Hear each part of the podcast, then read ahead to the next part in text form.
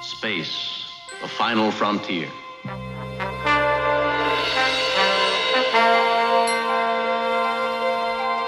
These are the voyages of the starship Enterprise.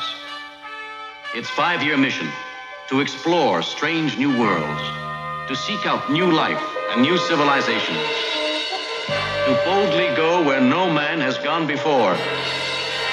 Hey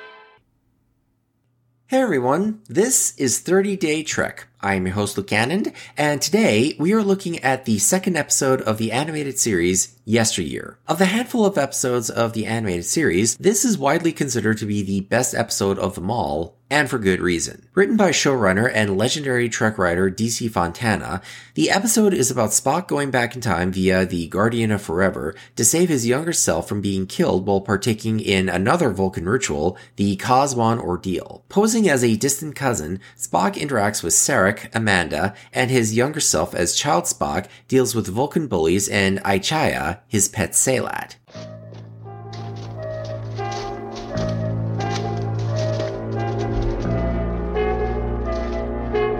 You followed me. Why? I suspected you would go. You are worried about the Kahs-wan ordeal. I had to see if I could do it. A personal test. I cannot fail. That is your father's wish? Yes, and my mother's. They. they confuse me. Father wants me to do things his way, and Mother says I should. But then she goes, She is a human woman with strong emotion and sensitivities.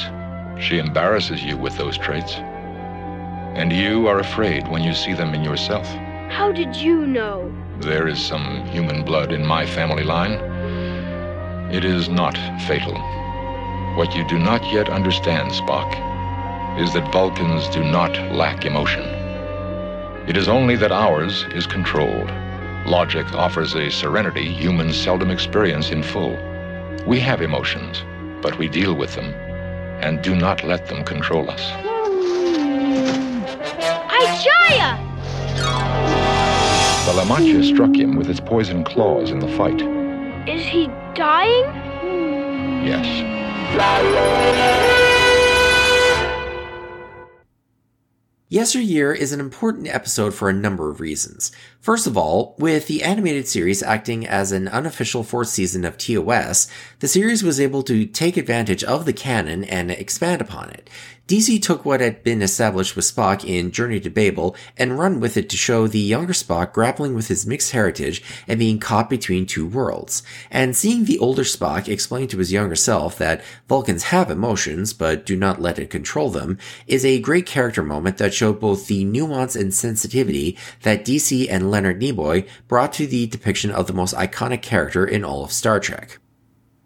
Secondly, this episode shows why the animated series is important to the overall history of the Trek franchise. For the longest time, the animated series always had this nebulous relationship to the franchise where it's considered non-canon by Gene and the Okudas, who were specifically instructed not to include it into one of the Star Trek guidebooks that they wrote. But so much of what we associate with Star Trek was introduced in the animated series, and specifically in this episode. The Vulcan City layout and architecture was reused when they remastered the TOS episode Amok Time in HD. The moment of Spock as a child being bullied for being half human would be repeated to great effect in Star Trek 09. And even the character of Thelin, who is the Andorian first officer that Kirk and Spock discovered in Spock's place in the alternate timeline of the first act of the episode, was retconned into a new subspecies of Andorians called Aenars in the Aenar episode of Enterprise, and will be a new character in the upcoming Strange New World series. So, like Amok Time or the aforementioned Journey to Babel, this is another episode whose existence deeply impacted the future of the Trek franchise. Thirdly, this is the episode that showed that even though this was a half hour Saturday morning cartoon made in the early 70s, the animated series was not going to be a show that talked down to its audience and be childish. This was a series where the central conflict of the episode was whether or not a boy was going to let his childhood pet and best friend be euthanized. It's an episode about a child learning how to deal with death, which was a story DC desperately wanted to tell. And when the network heard about it, they were understandably concerned that this would put their young audience off.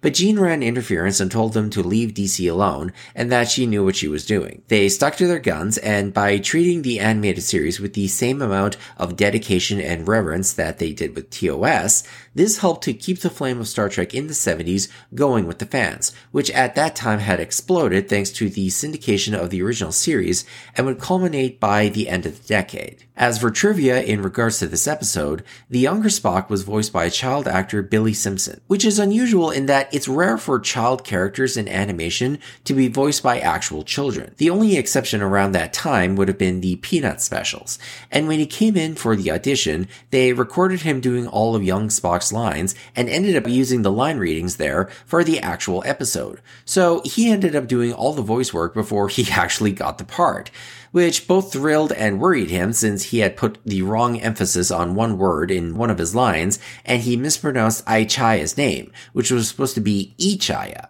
But rather than spend the extra money to re-record his lines, they just kept the pronunciation for when the main cast recorded their lines. As for the other actors, while Amanda was voiced by Majel Barrett, who, along with Nichelle Nichols, voiced the majority of all the women roles on the show, Mark Lenard did come back to reprise his role of Sarek. Outside of the main cast, he was one of only three actors from TOS who came back to reprise their memorable guest roles, the other two being Roger C. Carmel as Harry Mudd and Stanley Adams as Cyrano Jones. And this episode is tied with the Ambergris element as the one with James Doohan voicing seven roles, which was nothing new for Doohan as he was always the go-to guy for voicing all the minor male characters on both TOS and TAS. And as for Thelin, the aforementioned Andorian, being gray as opposed to the traditional blue, this was a production mistake as Hal Sutherland was colorblind. And when one watches the series, you see a lot of coloring and animation mistakes, which does not help when you watch it in HD.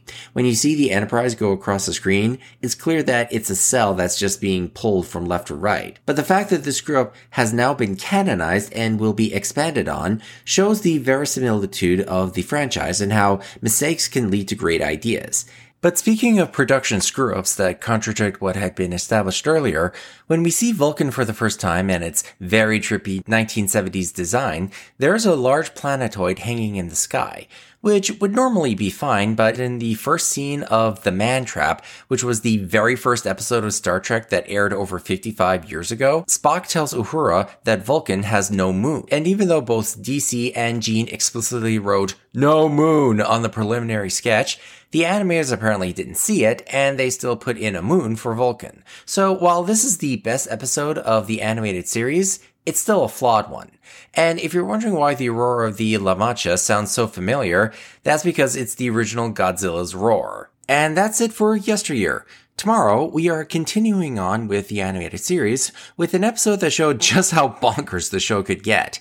And if you'd like to get in contact with me about future episodes, my email address is rejanarodi at yahoo.com, and you can find me on Facebook and Instagram at Luke Live long and prosper, and also live well.